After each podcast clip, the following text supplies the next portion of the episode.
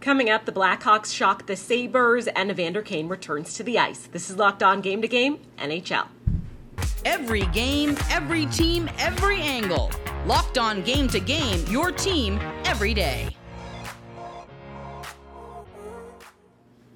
Welcome in. You're listening to Locked On Game to Game NHL. Local experts joining us to go over the biggest stories on the ice. I am your host, Kainani Stevens. Thank you for making Locked On your first listen every single weekday. The Wild doubled up Washington in a 4 2 victory yesterday. Locked On Wild pleased with their netminder, while Locked On Capitals disappointed with the finish. All aboard! Looks like the Gus bus is gearing up for a big run down the stretch. Hey everybody, Seth Topal, host of Locked On Wild, your daily Minnesota Wild podcast, recapping a 4 to 2 win for the Minnesota Wild over the Washington Capitals.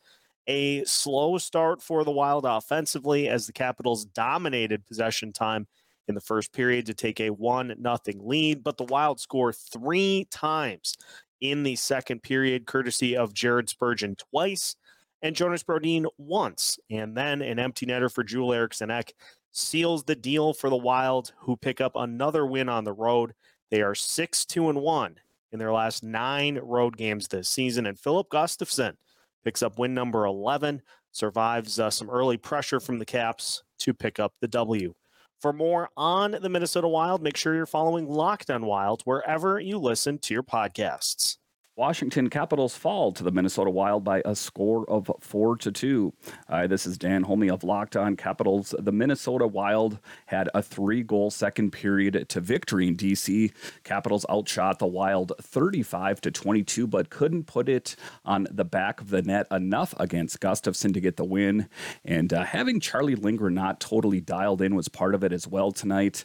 Um, the goals that he did allow, he was screened, and uh, he took it pretty hard. I got to say out there, but Charlie Lindgren has played solid for this Capitals team all season long. A really good tandem between Darcy Kuemper and Charlie Lindgren.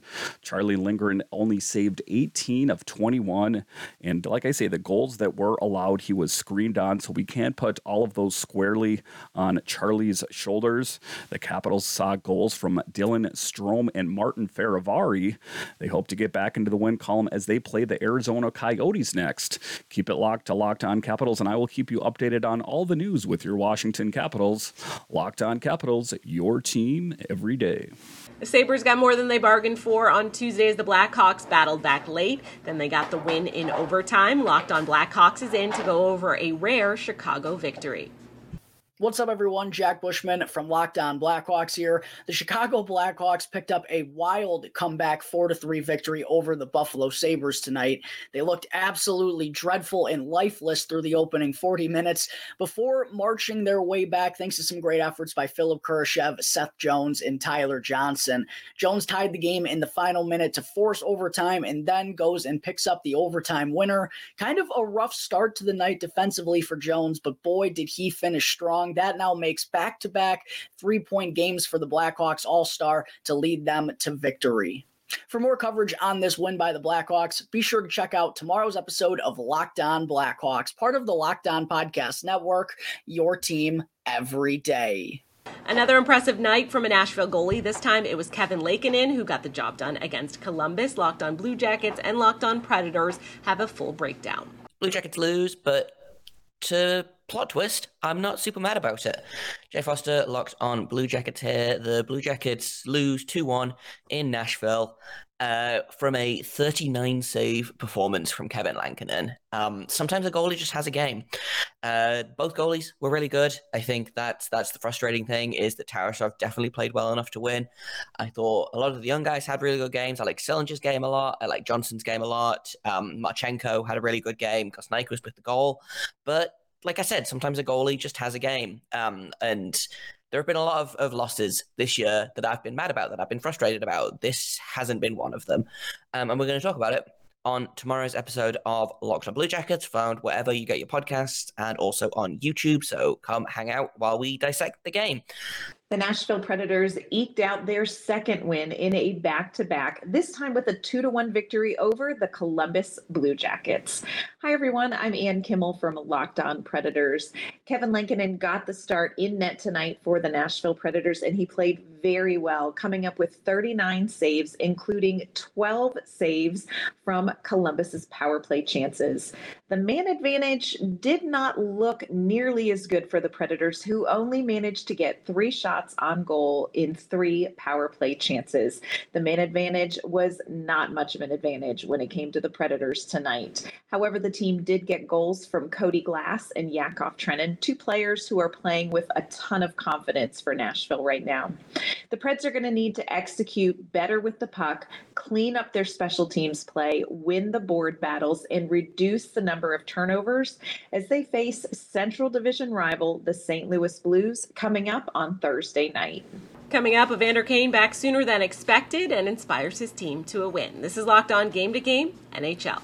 Today's edition of Locked On Game to Game is brought to you by Bet Online, the number one spot for all of your online sports gambling needs. Whatever sport you are interested in, you can head over to betonline.net. It's where the game starts. Welcome back to Locked On Game to Game NHL. I'm your host, Kainani Stevens. Thank you once again for making Locked On your first listen every weekday. William Nylander, the hero for Toronto, he tied things up late in the third. Then he scored the game winner in OT against Florida. Locked On Panthers and Locked On Maple Leafs are in to tell us everything that we need to know. The Panthers go into Toronto on the second end of a back to back, and what looked for the Panthers to possibly get two points turns into one. What is up, guys? This is Armando Velez from the Locked On Florida Panthers podcast, and the Florida Panthers lose to the Toronto Maple Leafs by final score of five to four in overtime. And the Florida Panthers, really from the start, the ice was tilted towards the Toronto Maple Leafs, where the Florida Panthers went to the box four times in the first period, and and it felt that the Panthers escaped that first period because they were leading going into the second. Their penalty kill was playing very well and the Panthers even got on the power play very early on in the second period, chasing Matt Murray. In comes Ilya Samsonov and saves every single shot that he faced. But also in this game, there was very questionable officiating where the Florida Panthers went to the box seven times, killing five of the seven penalties that they that that the Toronto Maple Leafs uh, went on the man advantage for. And Sergei Bobrovsky, it feels a little bit of a wasted performance based on how well he played and the amount of offensive zone time that the Toronto Maple Leafs had five on five and even on the power play. So listen to my recap of this five to four loss against the Toronto Maple Leafs. Make sure to listen to my latest episode of the Locked On Florida Panthers podcast where Jacob Winans will be joining the show. Your team every day. It was a wild night in Toronto as the Toronto Maple Leafs earned a 5 4 comeback victory over the Florida Panthers in overtime. I'm David Morsuti from the Locked On Leafs podcast. William Nylander was the hero in this one, scoring two goals, including the one to tie it and the one to win it in overtime as he made a sweet move on Sergei Bobrovsky to help the Leafs complete the comeback and get two crucial points. Auston Matthews also scored to help now push his streak to three straight games with a goal, two straight since coming back from a two game absence. The Toronto Maple Leafs did have to make some juggles in this game. Starter Matt Murray was pulled in favor of Ilya Samsonov, who came in uh, in relief and was perfect to help the Leafs come back and win this game. A crucial two points for them in the standings. We'll break it all down on the latest edition of the Locked On Leafs podcast here on the Locked On Podcast Network. Evander Kane returned to the ice for the Oilers, and they then ended up getting a win at home. Locked On Oilers tells us how their team got the victory over the Kraken. Greasy goals pushed the Edmonton Oilers past Pacific Division rivals, the Seattle Kraken. Hi, my name is Brett Holden from Locked On Oilers, and only Connor McDavid getting a highlight reel goal in this one as the Edmonton Oilers push past the Kraken 5 two at Rogers Place in Edmonton. As mentioned, Connor McDavid with his 38th goal of the year, his league leading 38th goal of the year, and Zach Hyman, the only other of the usual suspects, getting a goal in this one. As the Edmonton Oilers getting some depth scoring in this one, Derek Ryan, Warren Foegele, and Ryan McLeod all getting garbage goals in this one, helping the Oilers push past the Seattle Kraken and get within five points of the Las Vegas Golden Knights atop of the Pacific Division as well. Dylan Holloway chipping in with two assists on this one. And speaking of two, Vincent Desharnais with his second career NHL assist in this one as he helps the Edmonton Oilers push past the Kraken. And Jack Campbell starting to find his form for the Edmonton Oilers. 28 saves of the 30 shots towards him. A big and very notable upgrade for the Edmonton Oilers in goal as of late with Jack Campbell. The Edmonton Oilers improved to 25, 18, and 3 on the season, and they look to improve on that record as they face off against the Tampa Bay Lightning. Yes, the reigning Eastern Conference champions as they head into Edmonton for 7 o'clock puck drop at Rogers Place Thursday night. Was about as even as it gets between the Red Wings and the Coyotes, with Arizona eking out a win in the shootout yesterday. Locked on Red Wings joins us with all of the details. Well, the Detroit Red Wings fight very hard through the first two periods, get themselves out to a three to one lead just in time to completely collapse against the Arizona Coyotes, allowing them to win in the shootout, their first win in 10 games, snapping a nine game losing streak. Scotty, we're pretty down bad right now. Yeah, that sucked. like I, I mean, they did the opposite of what they've done so many times this year. Uh, they got shots on net, couldn't find the back of the net for most of the game, found the back of the net, and then played 10 minutes of some of the worst defense I've ever seen. Um, goaltending outside of Husso continues to be a massive problem. It was all highlighted tonight.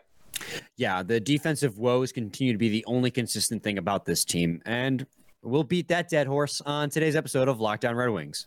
That's going to do it for this edition of Locked On Game to Game NHL. Thank you for making Locked On your first listen every weekday. Now make sure you go subscribe to Locked On NHL and your favorite team's Locked On podcast here on YouTube and wherever else you get your podcasts from.